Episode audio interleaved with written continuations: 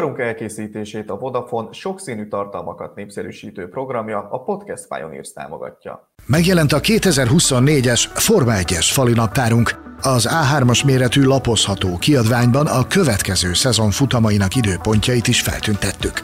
További információk a formula.hu felületén és a webshop.formula.hu címen. Megrendelhető az Autósport és Formula magazin két év összefoglaló kiadványa, a Forma 1-es idény minden rezdülését bemutató Száguldás és Cirkusz 2023, valamint a hazai és nemzetközi motorsport szezonnal foglalkozó Autósport évkönyv 2023. Évösszefoglaló köteteinket keressétek a webshop.formula.hu címen és a könyvesboltokban. Üdvözletem, megint itt a hétfő, szóval megint itt a Pitfall, a Formula.hu hírháttér műsor, amelyben ezúttal is Gobodis Tamással és Balog Tamással beszéljük át az elmúlt hét legfontosabb eseményeit. Sziasztok! Sziasztok, örülök, hogy itt lehetek megint. Hello, sziasztok! A hét legfontosabb sztoria kétség kívül a Wolf ügyként összefoglalható szövevényes történet volt, de előtte röviden ejtsünk szót az FIA díjátadó gálájáról, már csak azért is, mert a Wolf ügy ágai, bogai idáig is elértek.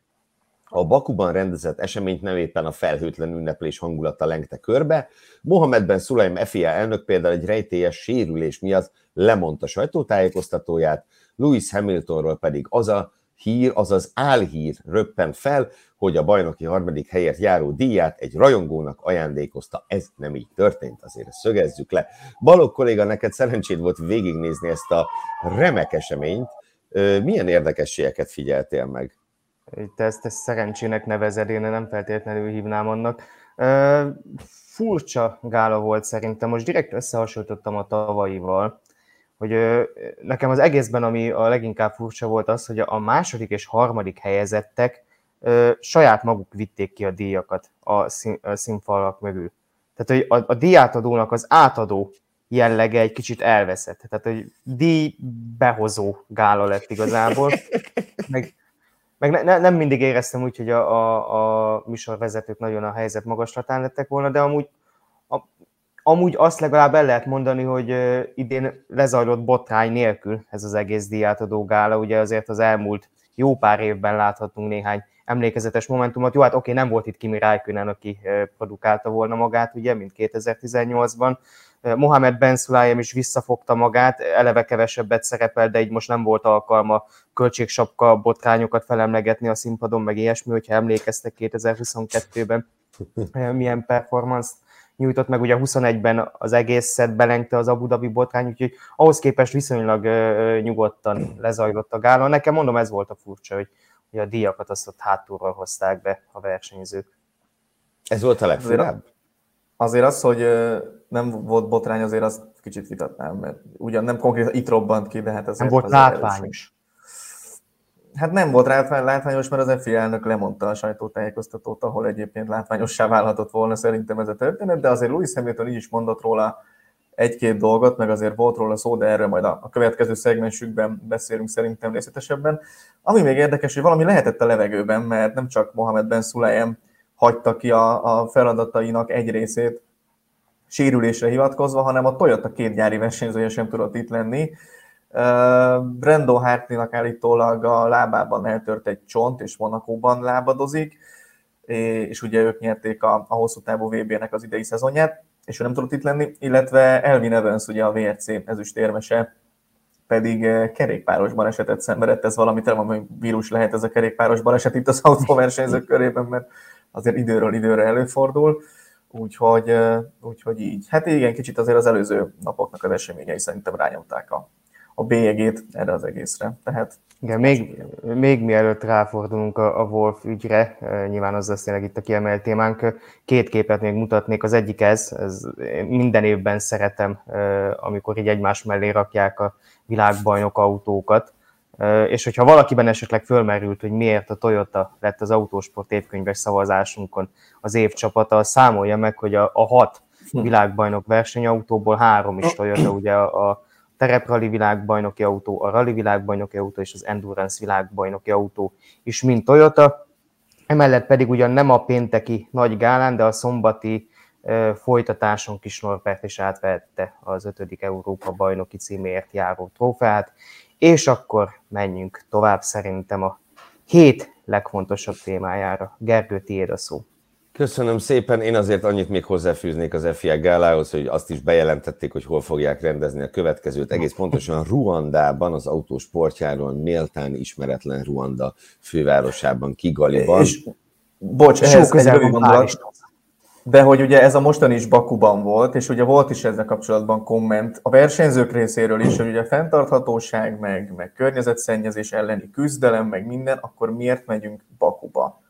Az FIA Párizsban van, a versenyzők nagy része szintén Európában van, mit csinálunk Bakuban? Mm, de hát ez, ez valamiért. valamiért. Ennek ugye Louis Hamilton volt a leghangosabb szószólója, és ezt egy abszolút megvállal, meg nem válaszolandó költői kérdésként teszem föl, hogy vajon Louis Hamilton jövőre Ruandában is szót fog emelni a távoli helyszín ellen. Na, ezt mindenki döntse el maga. Kérem vissza a Wolf családot a képernyőre, és akkor nézzük azt a bizonyos Wolf ügyet, hát melyet összefoglalni sem éppen egyszerű. Ugye kedden számolhattunk be róla, hogy az FIA összeférhetetlenség miatt vizsgálja Toto és Suzy Wolf helyzetét, ugyanis a házaspár két tagja bizalmas információkat oszthat meg egymással, ami mindkettejük számára előnyökkel járhat. Ez a sajátos helyzet, tekintve, hogy Toto Wolf a Mercedes F1-es csapatfőnöke, Suzy Wolf pedig az F1 Academy igazgatója, vagyis a FOM alkalmazottja. Mindez egy újságcikkből indult ki, mely szerint Toto Wolf olyan információt hozott szóba egy csapatfőnöki megbeszélésen, ami csak és kizárólag a FOM berkein belülről érkezhetett, és bár a hírek szerint nyilvánosan senki nem emelt szót emiatt, Mohamed Ben Sulayem FIA elnök felé több megkeresés is érkezett a témában, ő pedig ennek hatására felkérte az illetékes bizottságot, hogy vizsgálja ki a helyzetet.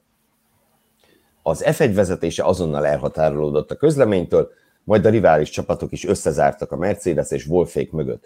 Természetesen Toto és Suzy Wolf is visszautasította a vádakat, a Mercedes, mint csapat pedig annak adott hangot, hogy az FIA egy médium alaptalan vádaskodására reagált, egyúttal rendkívül meglepődtek azon, hogy egy médiának szánt közleményből értesültek a vizsgálatról, ugyanis őket állítólag semmilyen formában nem kereste meg az FIA illetékes bizottsága.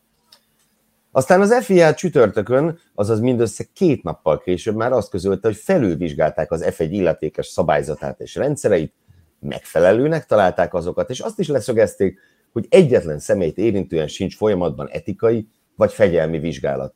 És egyúttal, mintha hát magyarázkodtak volna azt illetően, hogy miért is kellett elindítani ezt a vizsgálatot. Suzy Wolf kritikusan fogadta ezt a tömör közleményt, hiszen elmondása szerint a történet nagy károkat okozott neki, és a végére akar járni, honnan indult ez az egész. Louis Hamilton személyi változásokat követel az FIA vezetőségében, a Mercedes pedig jogi úton foglalkozik az ügyjel. Uraim, kihagytam-e valami lényegeset? Talán nem. Én két, két szálon közelíteném meg ezt az egész történetet, ami szerintem érdekes. Az egyik az, hogy ugye ez kedden történt, azóta sem, mármint az eredeti mm, FIA közlemény, azóta sem a botrány hatására sem mutatott fel az FIA semmilyen kézzelfogható konkrét bizonyítékot arra vonatkozóan, hogy miért indította el a vizsgálatot.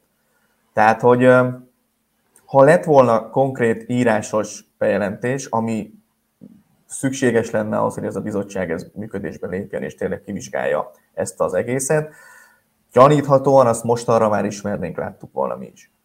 Mm, nem mutattak rá senkire, a FIA alkalmazottra, aki mondjuk partizán akcióban mm, rendelte volna el ezt az egészet. Ugye most itt Mohamed Ben Sulayem, hogyha tényleg agyrázkódás szenvedett és kórházban ápolták, azokban a kérdéses napokban, ugye ezt, ezt most igazából nem tudjuk.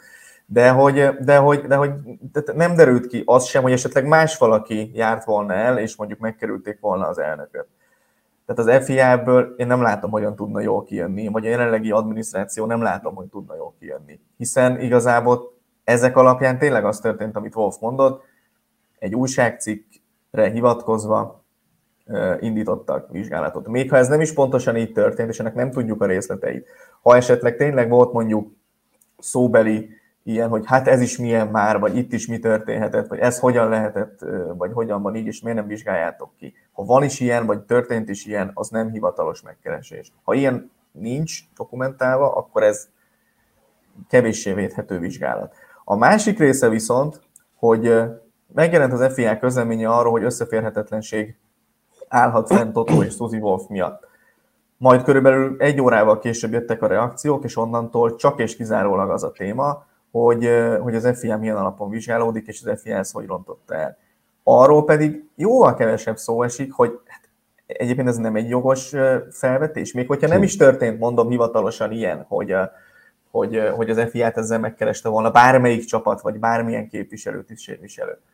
De hát, hogy ez, ez, ez egyébként, ezen én nem tudom, hogy, hogy megsértődni, vagy felháborodni miért kell ennyire, mikor ez szerintem egy teljesen jogos kérdés, hogyha Totó Wolf tényleg mondott egy olyan információt egy csapatfőnöki megbeszélésen, amiről ő nem tudhatna, csak, az, csak a FOM részéről tudhat, és egyértelmű, hogy akkor ő honnan tudja, az egy teljesen valid kérdés szerintem, hogy akkor ezt nézzük meg.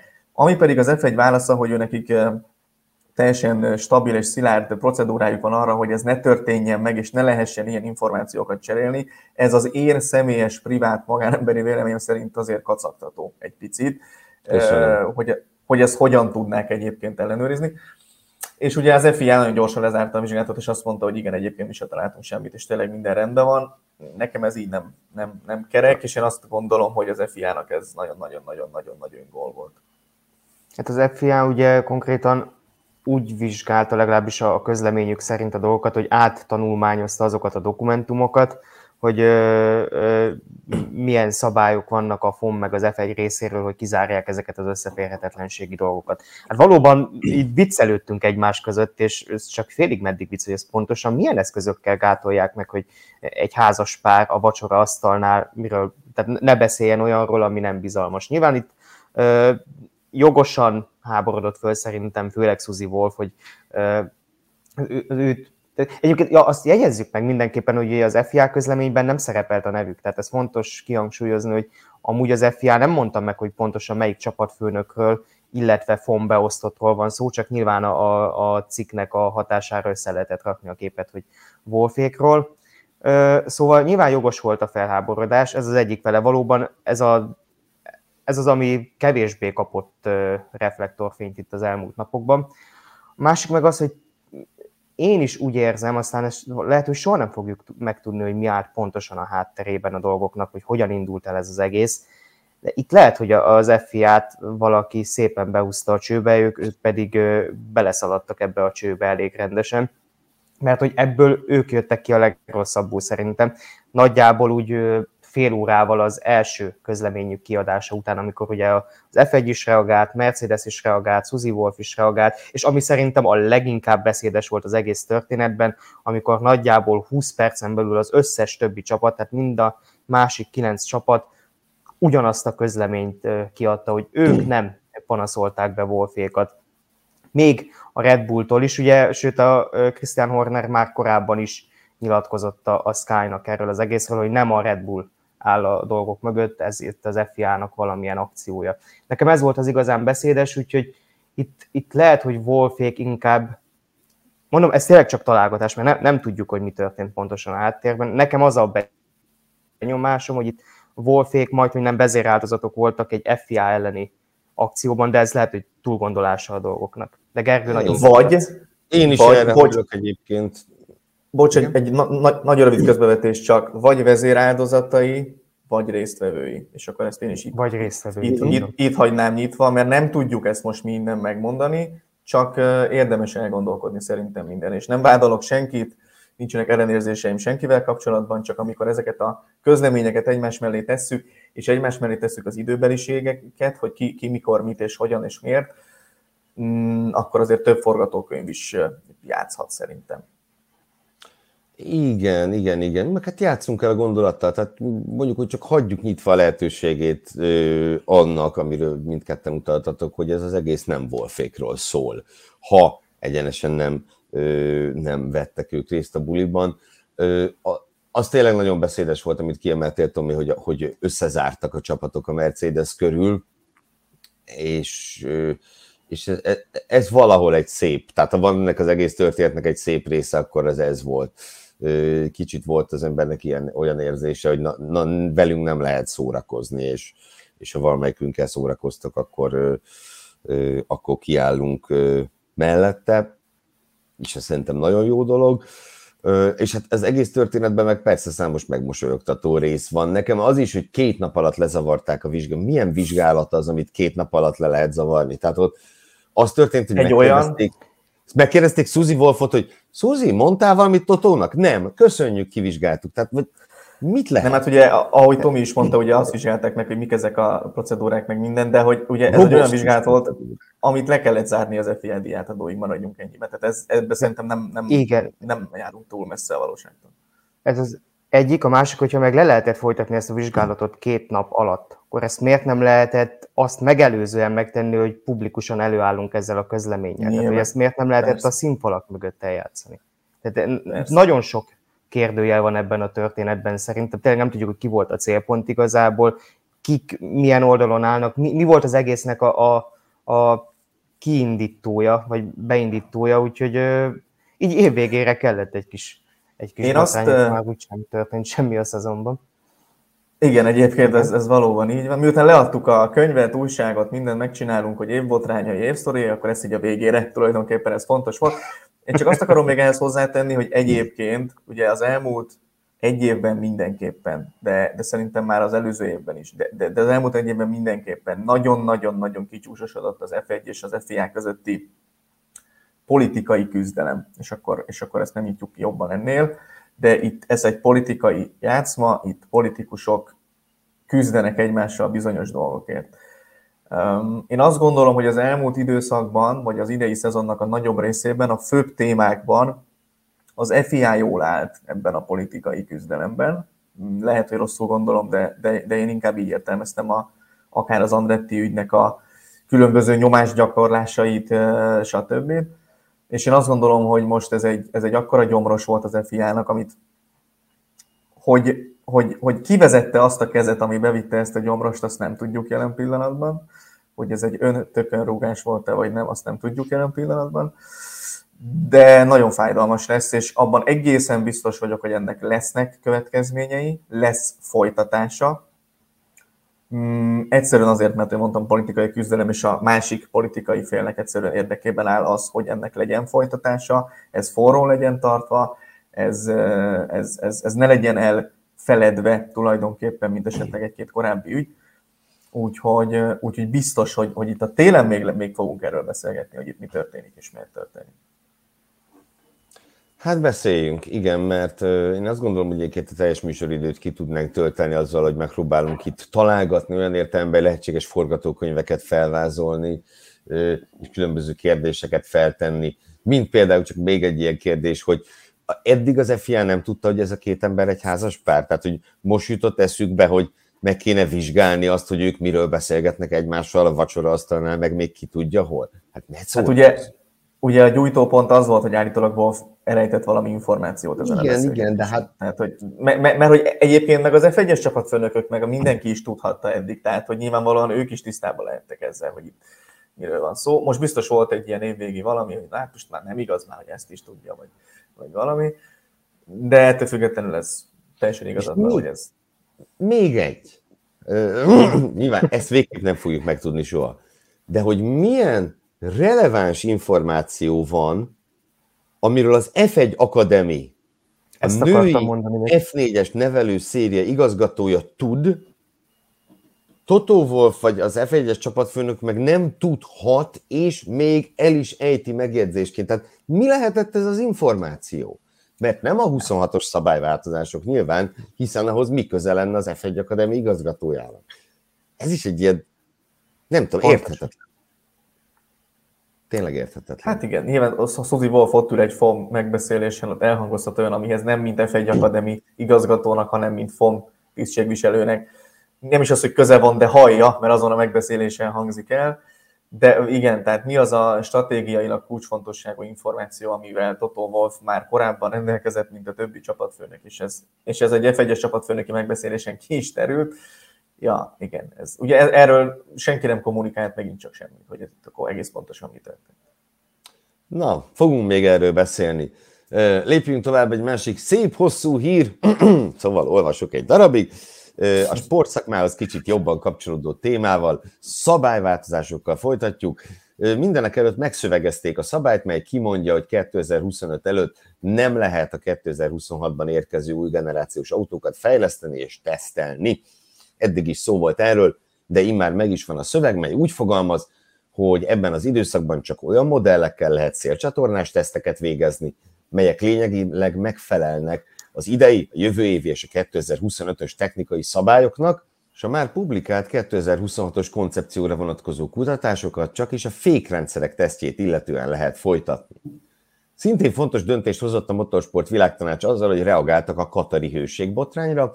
A korábbi híreknek megfelelően egy a csapatoknak, ö, ö, bocsánat, a csapatoknak úgy szólván egy hűtőüreget kell az autóikra szerelni, amennyiben a rendkívüli hőség miatt ez kötelezően előírja majd az FIA.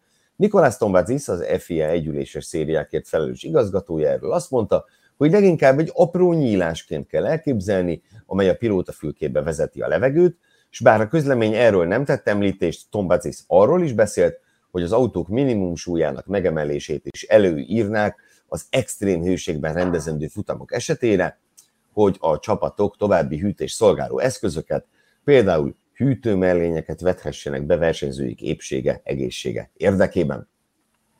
Történtek továbbá apró módosítások a sportszabályzatban, szintén már korábban ismertetett lépéseknek, döntéseknek megfelelően. A szabályzatból kikerült az alternatív gumikiosztásra vonatkozó rész, amelyet a Hungaroringen és Monzában láttunk élesben az időmérőn, ám nem váltotta be a hozzá fűzött reményeket. A gumitesztre használható napok számát 35-ről 40-re emelték, ám ebből négyet az FIA arra használhat fel, hogy az esős versenyeken hosszú ideje problémát jelentő vízpermet csökkentésére irányuló kísérletezést végezhessen, amelynek első próbálkozásai idén az úgynevezett sárvédővel nem bizonyultak sikeresnek. Változik az is, hogy kettő helyett immár csak egy perccel a start előtt kell jelezni, ha hálórajtot rendelnek el, a rajt procedúra újra lerövidül, hiszen az eddigi 50 helyett 40 perccel a start előtt nyitják ki a box utcát. A boxból rajtolók autóján a felvezetőkör kezdete után 90 másodperccel be kell fejezni a munkát.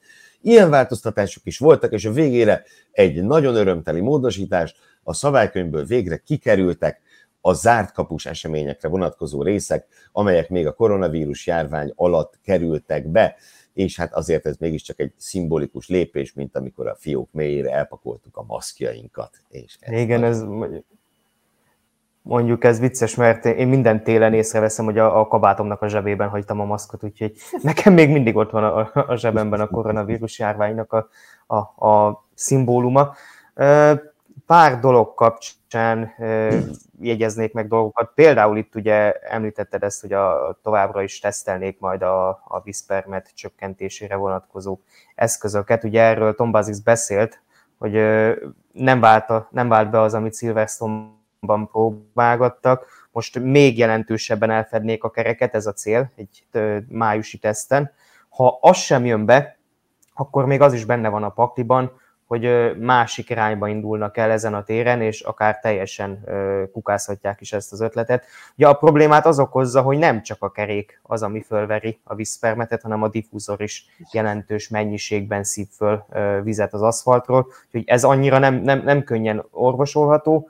Másik dolog, ami meg apróság, de azért kiemelnék, ugye ez a 50 percről 40 percre visszavitt rajtprocedúra. Ugye ezt néhány évvel ezelőtt most meg nem mondom melyik versenyen, nekem a szingapúri rémlik valamiért, hogy ott csúszott egy órával az eső miatt a rajt, és ott volt látványos, hogy azt az 50 percet ki kellett várni kötelezően. Nem lehetett addig elindítani a futamot, szóval ezt ugye azért növelték meg, hogy legyen idő ilyen pilóta bemutatókra, stb. Én ezt a csökkentést ezt egy jó dolognak tartom, hogy talán valamennyire hallgatnak Verstappenre, meg a többiekre is, hogy nem kell ennyit bohóckodni a futam előtt, hogy gondoljatok bele, 50 perc a rajt procedúra, tehát kinyitják a box utcát, 50 perccel a rajt előtt, az azt jelenti, hogy gyakorlatilag a felvezető banzáj az fele annyi, mint maga a verseny. Az túl sok. Igen, igen, igen, igen. Ez, ez egyértelmű. Kettő dologra reagálnék én, az egyik itt a, a hű, hűség sztori, ez egy nagyon okos megoldás lenne a minimum súly megemelése egy ilyen verseny hétvégén, vagy egy ilyen versenyben. Nyilván ezt előre lehet tudni, tehát ez nem olyan, mint egy hirtelen eső, nem fél órával a rajta előtt jön hirtelen egy, egy hőhullám, és, és akkor például ez, hogy lehet hűtőmellényeket alkalmazni, több vizet vihetnek magukkal a versenyzők, hogyha a minimum súlyt megemelik, és így tovább. Ez egy meglepően okos gondolat, és éppen ezért bízom benne, hogy ugye ez most nem került be a szabályozásba, de bízom benne, hogy ezt, ezt be fogják venni. A másik, ami nagyon izgalmas, ez a, a szélcsatornás tesztelés, hmm. hogy azt mondja, hogy olyan elemeket lehet tesztelni, amelyek lényegiben, lényegileg megfelelnek a mostani technikai szabályoknak. Hogy itt micsoda kiskapu keresés lesz.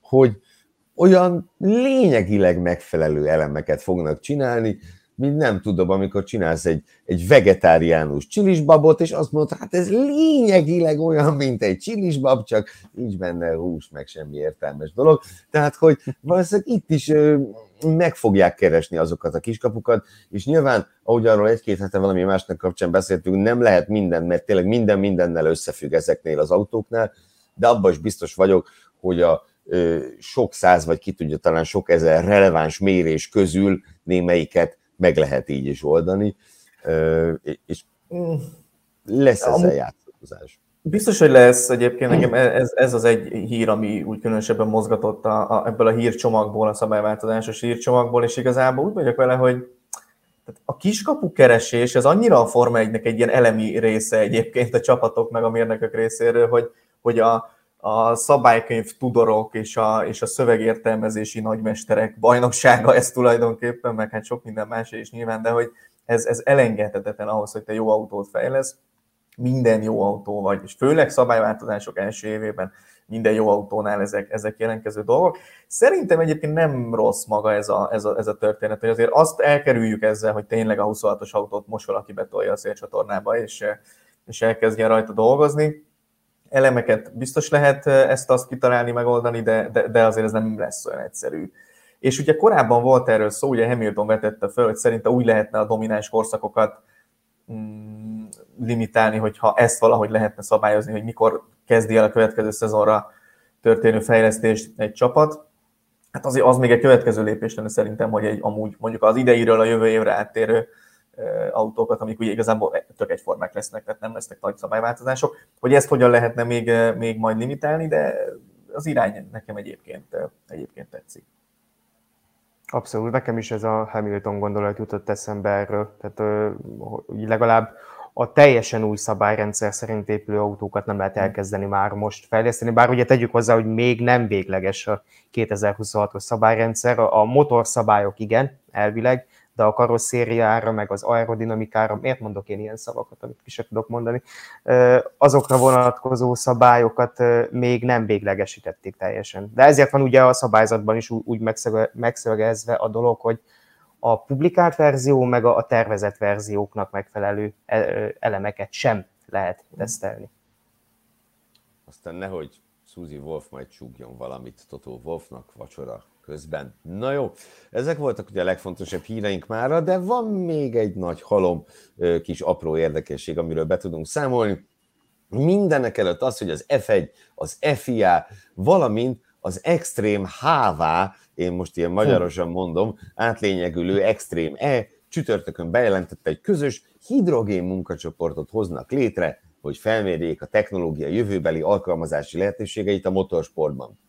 Bár az F1 esetében a hidrogénhajtás alkalmazása még csak kósza ötlet, vagy talán még annyi sem, az elektromos tereprali sorozat, az Extreme E 2025-től a terv szerint hidrogénre vált, és ugye ezért nevezik át Extreme 3 a Le Mani 24 óráson pedig várhatóan 2026-tól vagy 27-től megjelenik egy új hidrogénes kategória, és a távolati cél az, 2030-ra szeretnék ezt elérni, hogy a teljes csúcs kategóriát, azaz hypercar kategóriát üzemanyagcellás technológiával vagy hidrogénes belső égésű motorokkal hajtott autók alkossák. Hát ehhez azért mondjuk az Aston Martinnak biztosan lesz egy-két szava. Igen? Igen, ebben az egész hírben szerintem a legértekesebb az, ami itt a, a szövegünknek a végén szerepel, hogy az F1 is ott lesz ennél az asztalnál. Hát oké, okay, hogy mondtad, hogy ö, ö, még igazából maximum kósza ötletként merült csak fel, hogy hidrogénhajtás legyen a Forma 1-ben, de nem véletlen szerintem, hogy az F1 is részese ennek a megállapodásnak.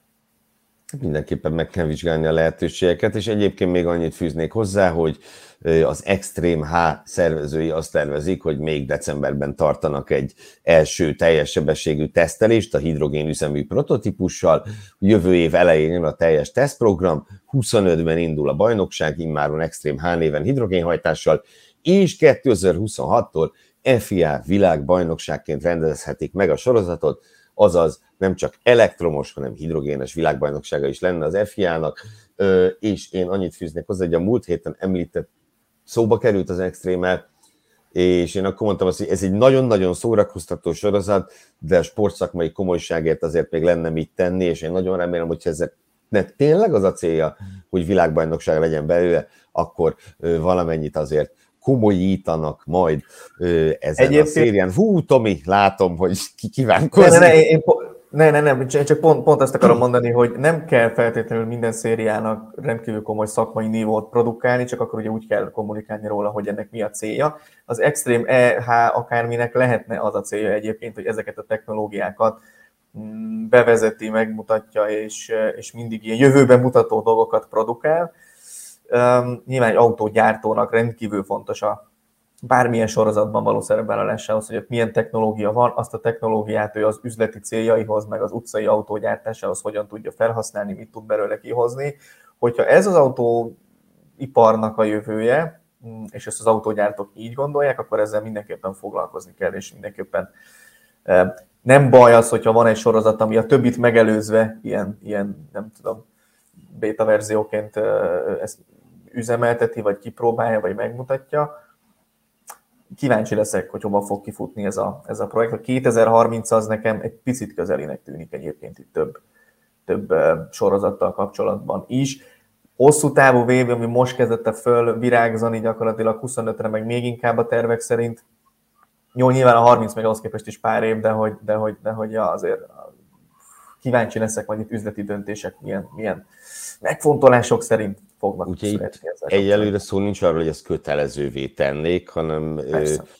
ugye egy, egy plusz kategóriát akarnak hozni csak Lömamba elsőre, ugye ott fér, elfér épp elég autó rajtrácson, hogy 5-6 hidrogénes is odaférjen. Aztán, ha sikeres lesz, akkor meg úgy is váltani fog mindenki, az ugye egy másik kérdés, és még annyit mellett, hogy kicsit elbeszéltünk itt egymás mellett, tehát én ugye az Extreme H kapcsán azt mondtam, hogy ha a világbajnoki rangot akarják Igen. maguknak, ott annak azért ugye vannak bizonyos, bizonyos követelménye és bizonyos elvárások vele szemben. Ugye ez lehet, hogy nem tiszta mindenki számára, de ez egy nagyon komoly rang, hogy valami világbajnoki rangot kap. Ugye a magyar sajtóban is, is a hajlamosak mondjuk Formula 2-es világbajnokságról beszélni, nincsen ilyen. Ahogy ugye a túrautózás sem világbajnokság, a VTCR, ahogy nem tudom, a, a kamion versenyzés sem világbajnokság, és még nagyon sok minden nem világbajnokság. Ugye összesen 6 plusz 1 világbajnoksága van az FIA-nak, a Gokárta plusz 1, amit ugye nem önmagukban szerveznek, és hát igen, ehhez azért, azért bizonyos dolgokat fel kell tudni mutatni. Ez meglátjuk, hogy az Extreme H-nak sikerül é. No, lépjünk tovább egy újabb bejelentéssel, amiről túl sokat nem fogunk beszélni, hiszen már korábban kiszivárgott, immáron hivatalosan is megerősítették, hogy melyik hat helyszínen rendeznek sprintet jövőre. Ezek sorrendben Kína, hiszem, ha látom. Szóval Kína, Miami, Ausztria, Austin, Brazília és Katar lesznek.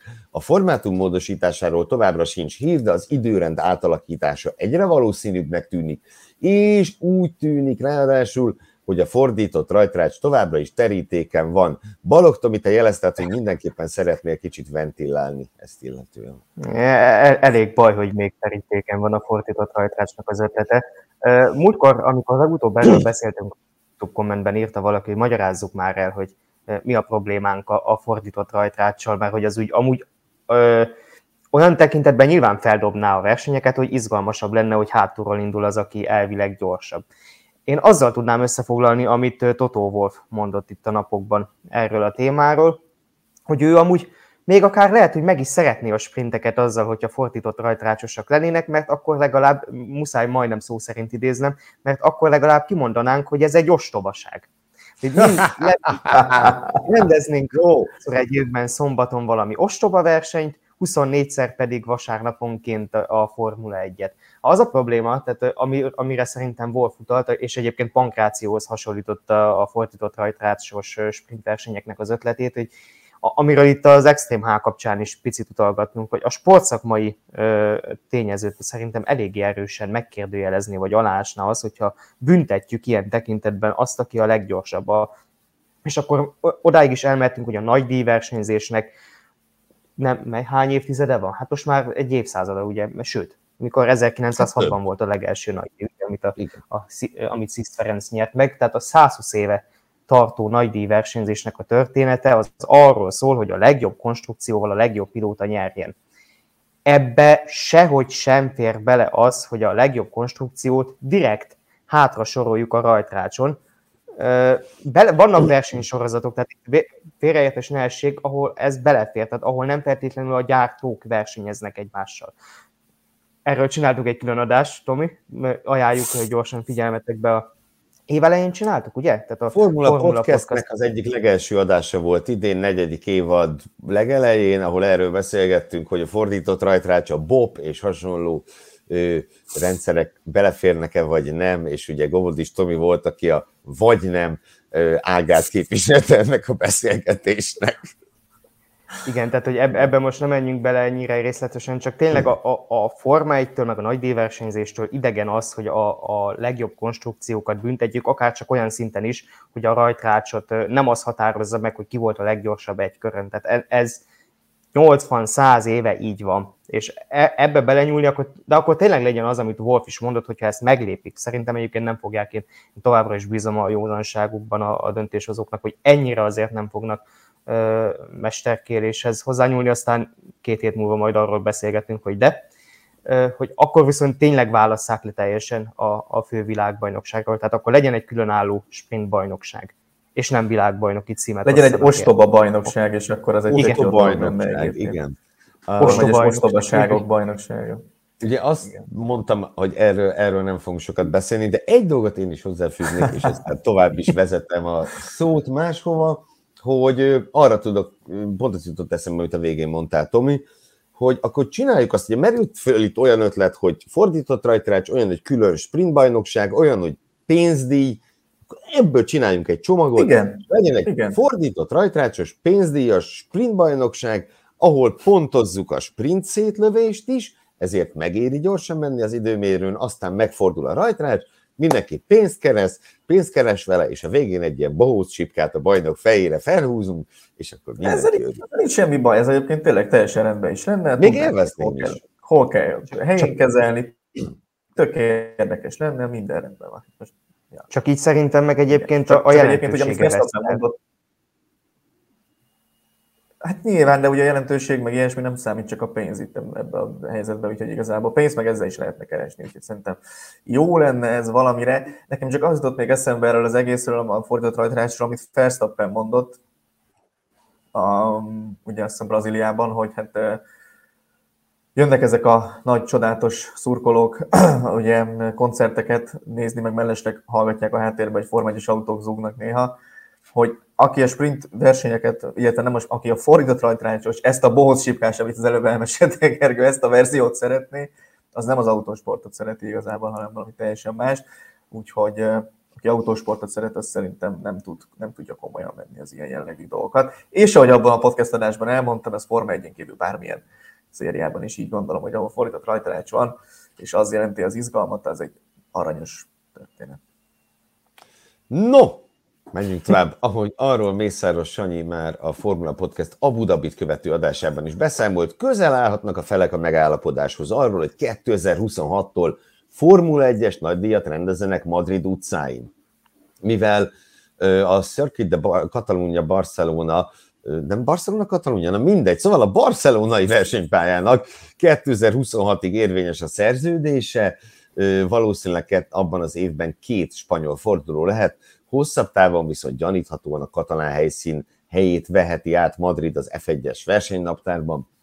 Ráadásul sajtóértesülések szerint az F1 azt szeretné elérni, hogy esti, sőt akár szombat éjféli versenyt rendezzenek a spanyol főváros utcáin, ezzel Madrid lehetne az első európai helyszín, ahol villanyfényben versenyeznek a szállódó cirkusz szereplői, a madridi szervezők viszont állítólag el nem ítélhető módon inkább ragaszkodnának a megszokott vasárnapi nappali időponthoz. Beszéltünk itt ugye az FIA átadó kapcsán a fenntarthatósági kérdésekről, hogy miért visszük Ruandába a dolgokat. Most pontosan a fenntarthatóságnak melyik szegmensét szolgálja az, hogy még egyel több villanyfényes verseny lenne egy olyan helyszín, ahol, ahol ez semmi nem indokolja? Tehát ezek Ré... energiatakarékos izzók, Tomi.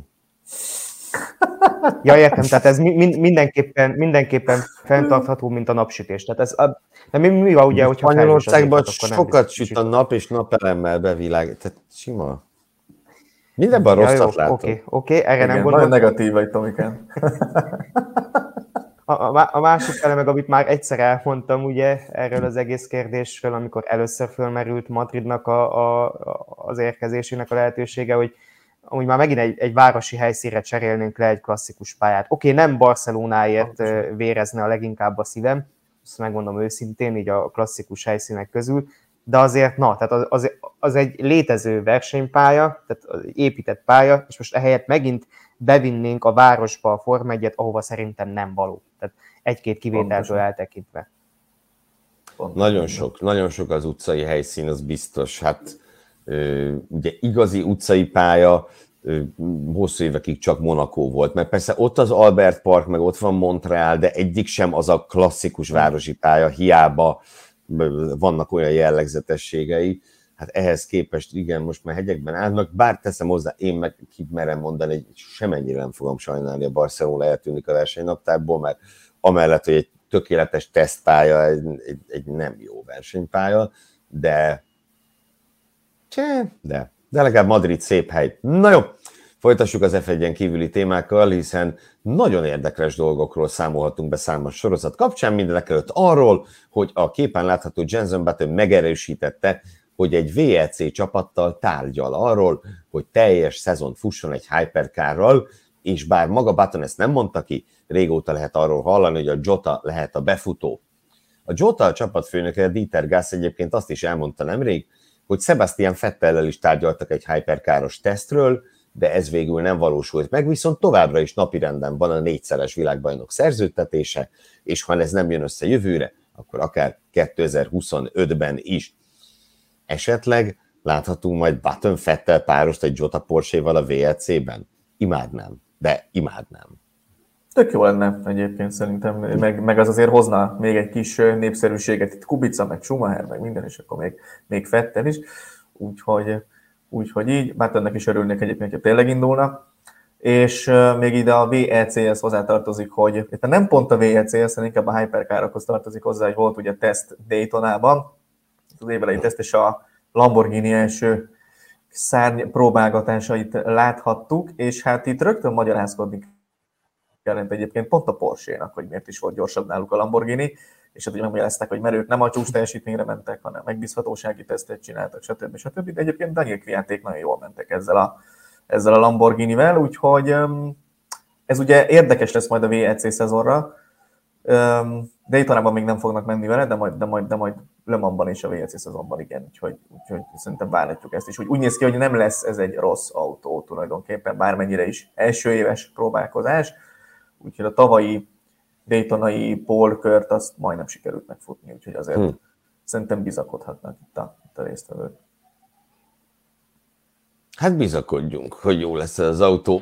Menjünk tovább F2, F3 irányba. Az FIA módosította az F2 és az F3 szabálykönyvét, hogy a versenyzőkre utaló kifejezéseket gender semlegesen írja le. Eddig az F1, az F2 és az F3 sportszabályzata is hímnemű nyelvezetet és hímnemű névmásokat használt, tehát he, his, him, és így tovább. Amit nem csak azért kritizáltak, mert nők is részt vehetnek a bajnokságban, hanem azért is, mert potenciális jogi kiskapukat teremt, mintha bizonyos szabályok kizárólag férfiakra vonatkoznának. Az F2 és az F3 sportszabályzatának frissített 2024-es kiadásában a korábban használt kifejezések helyett semleges megfogalmazások szerepelnek, így például a he helyett the driver, azaz a versenyző jelenik meg számos helyen. Ugyanez a változtatás az FS sportszabályzatában még nem történt meg, de a jövőben itt is várható egy hasonló módosítás. És itt a hír kapcsán megjelent mindenféle kommentek miatt én úgy érzem, hogy fontos egy-két mondatban azért tisztázni, hogy miről van itt szó, tehát nem, ez nem valami vók őrület, vagy a nemzetközi gender lobbynak a, hmm, az újabb vadhajtása, hanem egyszerűen arról van szó, hogyha egy koedukált bajnokságról van szó, és ugye a képen látható Sofia Flörs idén versenyzett az F3-ban, tavaly az F2-ben ott volt Tatjana Calderon, tehát ez egy koedukált bajnokság, amiben férfiak és nők is részt vehetnek, akkor, akkor ne a, a hi, meg a híz, meg a stb. megfogalmazás szerepeljen a szabálykönyvben, mert szerintem nem szerencsés Sofia Flörsre egy himnemű névmással hivatkozni például. Azt mondjuk ökörségnek tartom, vagy nem ökörségnek, de azt nem tudom elképzelni, hogy bárki megpróbálna egy ilyen jogi csűrés csavarásba belemenni, hogy hát ha az van a szabályzatban, hogy hi, akkor az a nőkre nem vonatkozik, talán, talán, talán, talán e, e, erre nem vetemedne senki, bár ki tudja, ugye az autosportban azért láttunk már elég furcsa ö, próbálkozásokat jogászok részéről, szóval összességében szerintem ez egy teljesen hm, korrekt módosítás, arról nem is beszélve, hogyha tényleg ugye a, az F1-nek, meg a, meg a FOM-nak, meg mindenkinek az a célja, hogy a női versenyzőknek teret biztosítsanak, erről szól az F1 Academy létrehozása is, akkor igen, akkor a szabálykönyv az vonatkozzon a nőkre is, megfogalmazásában ö, is. És mivel látom Balog Tomi nagyon bólogat, és egyetért, menjünk is tovább, és folytassuk ralizással, ugyanis a VRC-ről is vannak érdekes híreink, voltak bejelentések, és arról is olvashattunk, hogy változhat az események pontozása ezek ismertetésére szerkesztőségünk megkérdőjelezhetetlen rally szaktekintélyét Gobodis Tomit kérném meg, és arra is, hogy mindenképpen térje ki a hétvégén lezajlott Mikulás rallira is. Két pilóta bejelentés volt, ugye itt uh, András Mikkelsen látjuk, uh, ő az egyik, másik pedig uh, Nikolaj Griazin. Mind a ketten a Skodánál versenyeztek idén, és mind a ketten váltanak Mikkelsen visszakerül a Hyundai Rally 1-es csúcskategóriás csapatához, és részmunkaidős lesz, a harmadik számú autót fogják majd váltogatni többen. Ugye Lappi és Szordó lesz a másik két ember, aki ugyanez az autóval fog majd indulni. És az, az az érdekessége a dolognak, hogy Mikkelsen volt már a Hyundai gyári versenyzője, és 2019 végén megköszönték neki, akkor igazolt oda Tanak, és úgy döntöttek, hogy akkor a harmadik autóban már nincs szükség Mikkelsenre, ott Löb ment, meg Szordó ment, meg mindenki ment, csak Mikkelsen nem. És ő igazából a 2020-as évet egy egybe ki is hagyta, nem versenyzett sehol, pont a Rally Hungarin tért vissza egyébként az Európa bajnokságon, azt rögtön sikerült is megnyernie így szerénye, és azóta eltett három szezon, két világbajnoki, meg egy Európa bajnoki címet nyert a VRC 2-ben, meg az RC, ugye ezek a Rally 2-es autókkal, ennél többet nem nagyon tudott volna tenni. És, és azóta nem kapott lehetőséget egy csúcskategóriában, mert azt mondta, hogy ő nem fog fizetni az ülésért, az, annál ő azért már többet tett le az asztalra, hogy csak úgy fizessen. Úgyhogy, úgyhogy ezt olyan hely meg nem nyílt neki egyszerűen, ahol nem kellett volna pénzt hoznia magával, és akkor most a Hyundaihoz került vissza. Mm, a másik pedig Griazin, aki hát ő eddig mindenhova vitt magával pénzt, mert hogy úgy szokott versenyezni, hogy a egyik autót összetöri vasárnap, a másikba beül hétfőn, tehát ott azért, ott azért elég komoly háttér volt mindig is. Az elmúlt két szezont ugye Skodával versenyezte, elmaradtak az igazán kiugró eredmények a korábbiakhoz képest, és akkor most a Citroennél fog menni. Egy érdekessége van ennek az igazásnak, azért is akartam, hogy beszéljünk róla egy picit, mert ugye ő Johan Rossell csapattársa lesz, ők akik, vagy a két Citroen gyári pilóta 2024-re, és hát ugye a 2023-as Monte Carlo Rallin Griazin nyert tulajdonképpen Rossell előtt, majd Rossell megofta Griazin eredményét, és egy ilyen kicsit véleményes, vagy ilyen szájhúzós, kanyarlevágásos büntetést kiharcolt neki, és így lett végül is Rossell a győztes Griazin előtt, és ott azért nem volt felőtlen a viszony. Most ezek után lesznek ők egyébként a, a csapattársak a Citroennél úgy, hogy most hétvégén lezajlott az első tesztversenyük, ahol Griazin egy szabad szemben is jól látható másfél perccel verte meg végül is Rosszelt, úgyhogy lesznek itt még azért furcsaságok szerintem, szerintem ebben a szezonban. És ami fontos még, hogy a Hancock lesz a következő gumigyártó. Ugye itt um, egy gumigyártó van mindig, ahogy a Forma 1-ben is, eddig a Pirelli volt, de hát a Pirelli nem ért maradéktalan sikereket ebben a történetben itt az elmúlt időszakban. Korábban a Michelin volt, az egyetemes gumigyártó, és az mindenkinek tetszett, hát a Pirelli-ről ezt nem tudjuk elmondani. Úgyhogy jön a Hancock, ők nagyon nyomulnak már évek óta, hogy különböző lehetőségeket kaphassanak, most ezt sikerült elnyerniük, ennél jobb lehetőség ugye nem nagyon kell, mint hogy a VRC-ben ők az egyedüli kizárólagos gumigyártók. Érdekes lesz azért, mert ez egy teljesen másképp viselkedő gumi, ami az erős autókon már sokszor ugye láthatjuk, tudhatjuk, hogy milyen. Um, sok olyan helyzet van, amikor lassabb, vagy nincs megfelelő gumi a Pirellihez képest, de mindenkinek ilyennel kell menni, azért majd nem fog ez kiderülni, hogy, hogy egyébként másik gumi vagy gyorsabban is lehetne menni. Ez meg egy defekt tűrő abroncs, és ugye a Pirellivel ez volt a probléma általában, hogy, hogy hát az meg nem maradjunk annyiba, és Hancockot egyébként jó vezetni, könnyű vele menni, csak hát egy picit nem mindig, de sok helyzetben lassabb, mint mondjuk más gyártó, de ugye mondom, ez nem fog majd kiderülni. Uh, úgyhogy ezek voltak érdekes dolgok. Ja, és a pontrendszer ott ugye napi pontozásra fognak majd átállni, úgy néz ki, a vasárnapi nap az ilyen. Ugye eddig Power Stage volt, az utolsó szakaszért adtak pluszpontokat, ami azt eredményezte, hogy addigra általában nagyjából beállt már a sorrend, hogy ki, ki van még versenyben, milyen pozícióért, és egyszerűen gumispórolásról szóltak. A, a vasárnap általában négy szakasz szoktak rendezni, és az utolsó szakasz előtti gyorsak, azok általában ilyen nézhetetlenek voltak, mert tényleg csak mindenki azzal foglalkozott, hogy végigburuljon, akár tényleg ilyen utcai üzemmódban is, és az utolsó szakaszra maradjon megfelelő mennyiségű gumia, vagy új gumia. Mm, és ezt most megváltoztatták, hogy igazából az egész nap fog majd pluszpontokat érni. Úgyhogy ez szerintem egy üdvös változtatás. Úgyhogy nagyjából ennyi, még kisebb-nagyobb változások vannak, lesznek itt a VRC-ben, de majd szerintem térjünk erre vissza kicsit később. Tomi? Igen, mielőtt átadnám a szót a Mikulás ralliról, egy dolog a gumikkal. Ugye a Hankook lesz a VRC-nek a, a gumigyártója, viszont a Formula E-ben meg elvesztették ezt a, a pozíciójukat, ott a Bridgestone lesz majd 2025-től egy egyedüli, nem 2025 előtt ugye ilyen váltott szezonokat számolt hivatalosan, pedig már egy ideje nem nyúlik át a, egyik évből a másikba Igen. a szezon.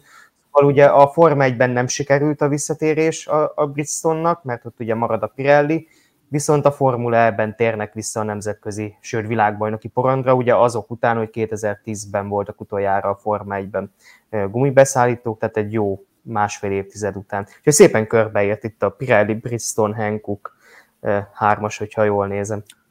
És hát akkor igen, csak a Hankooknak, csak a Hankooknak azért mondjuk üzletileg egy picit jobban megéri a rallyban ilyen szerepet vállalni, mivel hogy a rallyban egyébként is adnak el gumikat a világ minden tájára, de kicsit, hogy mondjam, létszámát tekintve nívósabb vagy, vagy nagyobb szakág, mint a rally, ugye a világ egészében, mint a Formula E, ami ugye hát egy bajnokság tulajdonképpen, és ott, onnan, ott Formula E gumikat nem tudsz eladni az utcára, rally gumikat meg azért elég sok el tudsz adni.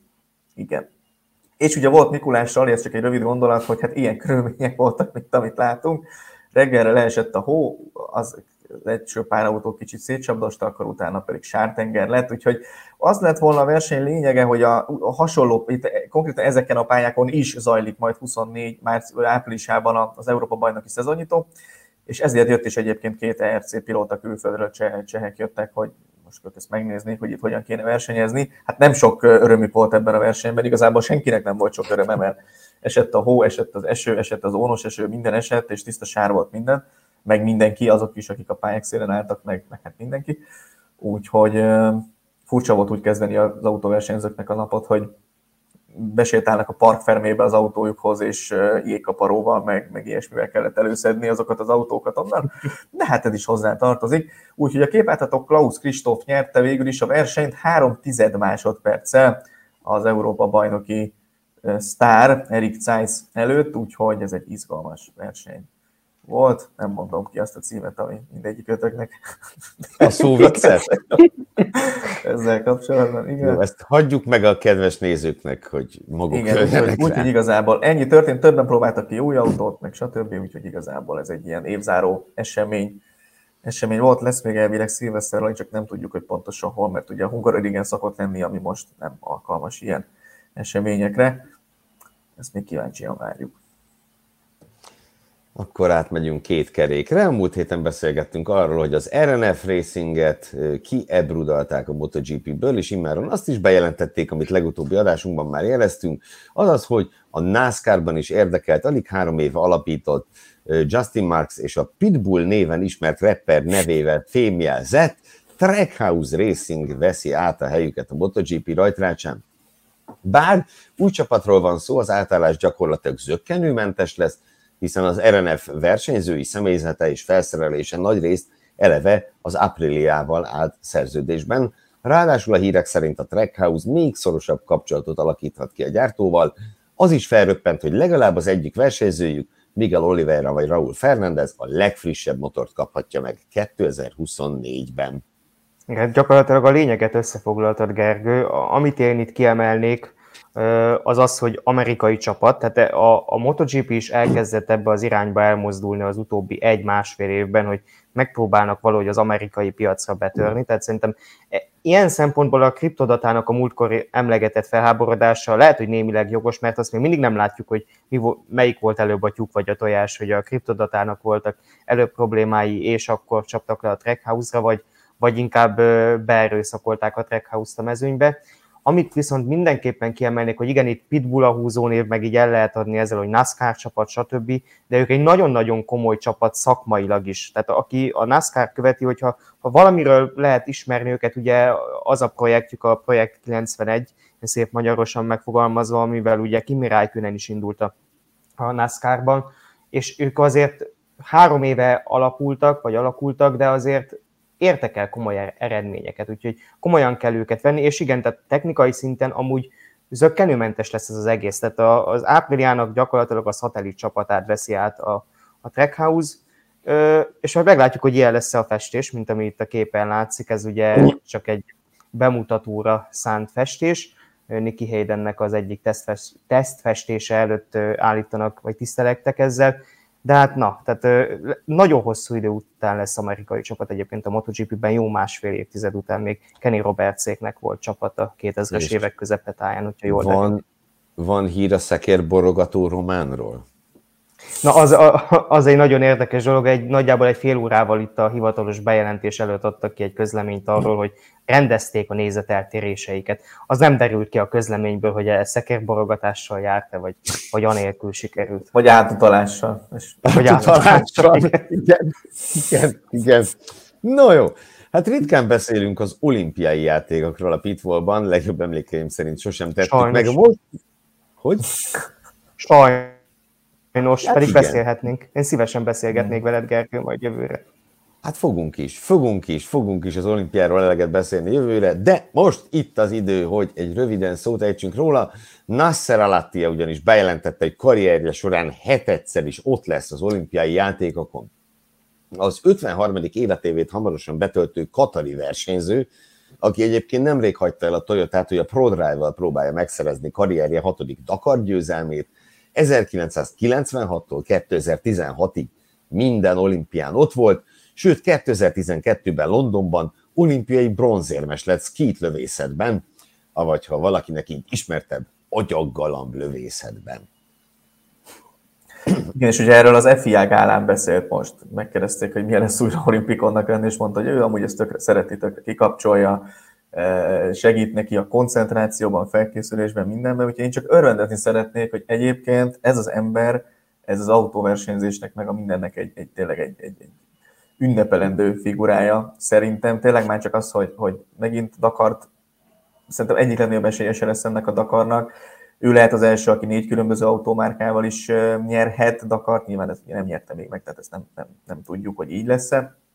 De, nagyon sok autóversenyző, nagyon sok mindent tanulhatna szerintem Nasser Alatiától, úgyhogy az olimpián is szurkolni fogok neki én a magam részéről. Mondjuk a Dakaron bajban leszek, mert a két kedvenc ilyen terepeli versenyzőm az ő és Lőp, most ugye egy csapatban lesznek. Hát az a csapat szerintem nyugodtan nyerhet az én személyes privát véleményem szerint. És ha itt tartunk, ugye a Dakar nem sokára, nem sokára kezdődik, ugye a Formula.hu írtam is erről egy cikket, hogy igazából mm, csak most érünk magunkhoz itt a szezon végén, hogy mennyi minden történt, és kicsit pihenni kéne, de hát Afrika rész, Dakar, Monte, Formula ez, ez annyit, úgyhogy lesz minden gyakorlatilag egy hónap múlva. Daytona, igen, Daytona pláne, úgyhogy szerintem itt egy hónapon belül már megint óriási nagy pörgés lesz, úgyhogy karácsonykor azon vagyok, hogy, nagyjából a jövő heti pitfall az, amit úgy meg kell oldani, hogy lesz-e téma, vagy nem lesz, mert utána januártól lesz téma, az garantált. De két rövid téma még mára is van. Az év során viszonylag kevés szót ejtettünk a rally világ, a, bocsánat, rally cross világbajnokságról, melynek szezonját az angliai tűzeset hónapokra megszakította. Talán ennek és az egyre csökkenő létszámnak is köszönhető, hogy két szezon elteltével feladják a kizárólag elektromos irányvonalat, és egy olyan bajnokságot hoznak létre, ahol az elektromos, illetve a belső égésű motorok által hajtott RX1-es versenygépek, azaz a szuperkárok egymás ellen küzdhetnek majd. A szabályrendszer a technológiák csatája hangzatos szlogent kapta, és ehhez nekem az a, az a gondolatom támad, hogy azért most itt jó néhány olyan dologról beszéltünk ma, ami, ami úgy, tehát kapja a gyomrosokat tulajdonképpen az elektromos autóversenyzés, mondjuk így.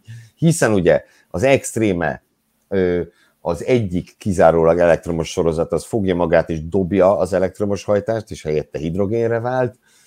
A, VRX visszaengedi a belső égésű motorokat a csúcs kategóriába, miután kiüldözték onnan, hogy itt, itt kérem szépen egy csak elektromos bajnokság lesz, és hát Le Mansban is ugye voltak elektromos próbálkozások, ezek próbálkozás szintjén maradtak, mint a Zeod például, és hát meg a Delta Wing, és helyette ugyebár nem elektromos, hanem hidrogénes kategóriát fognak ott is létrehozni, Szóval itt gyakorlatilag a, a Formula N kívül tényleg folyamatosan kapja a pofonokat az elektromos autóversenyzés. És egy inkább... egy nagy pofon, úgyhogy adjuk is. Az elektromos autóversenyzés, mint olyan? Nem a Formula E. ja, értem. Jó, az hát akkor köszönjük. köszönjük a kommentárt. És akkor végül egy örömteli hír. Magyar dobogónak örvendhettünk a gokártosok múlt heti Bahreinben rendezett Rotax világdöntőjén. Krebcsik Áron a senior géposztályban a második helyet szerezte meg. Krebcsik már a pénteki elődöntőt is harmadikként zárta, a döntőben pedig a hetedik pozícióból rajtolhatott, innen jött fel ötödiknek, de miután az élen végző hármast megbüntették, végül a dobogó második fokán ünnepelhetett. Rajta kívül nyolc másik magyar szerepelt az események, köztük Deák Dominik ért el a legelőkelőbb helyezést, aki az E20 senior kategóriában hetedikként zárt. Szívből gratulálunk minden magyar részvevőnek. És mielőtt elbúcsúznánk, arra kérném meg az Autosport és Formula magazin megkérdőjelezhetetlen főszereplőjét, főszerkesztőjét, elnézést. Főszereplőjét, ezt, kezd, ezt kezdjük újra, ezt kezdjük újra, mert ez, ez kegyetlen. Inkább kérdőjelezzél meg, légy szíves, még az is jobb. Jó. És mielőtt elbúcsúznék, arra kérném meg az Autosport és Formula magazin körünkben jelenlévő kikezdhetetlen főszerkesztőjét, Gobodis Tamást, hogy nyugtasson meg mindenkit, még odaérnek évösszefoglaló köteteink a karácsonyfa alá, ha valaki septiben megrendeli őket, ugye? Így van, hogyha autósport rajongó családtagjaitok, barátaitok, ismerőseitek számára még kerestek ajándékot, akkor egyébként mm, találtok a webshopunkban Forma 1-es évkönyvet, megtaláljátok az Autosport évkönyvet, és természetesen a 2024-es fali naptárunkat is, úgyhogy válogathattok abból, hogy mit szeretnétek. Ha mindegyiket, akkor az a legjobb, úgyhogy, úgyhogy hajrá! tegyetek így, és válogassatok. Ennyi volt már a Pitfall, de jövő héten természetesen újra jelentkezünk, addig is arra biztatnánk titeket, hogy kövessetek minket a YouTube-on, vagy kedvenc podcast megosztóitokon, hallgassátok a Formula Podcast és a Formula Motocast adásait, olvasgassátok a formula.hu-t, azon belül is a Formula Plus rovatunkat, és a minden este jelentkező napi hír összefoglalóinkat, valamint szeretettel ajánljuk figyelmetekbe a webshopunkban elérhető fali és versenynaptárat és az imént említett szezon összefoglaló követeket. Jövő hétfőn este is találkozunk, tartsatok velünk akkor is, addig is minden jót nektek. Sziasztok! Hello, sziasztok! Hello, sziasztok!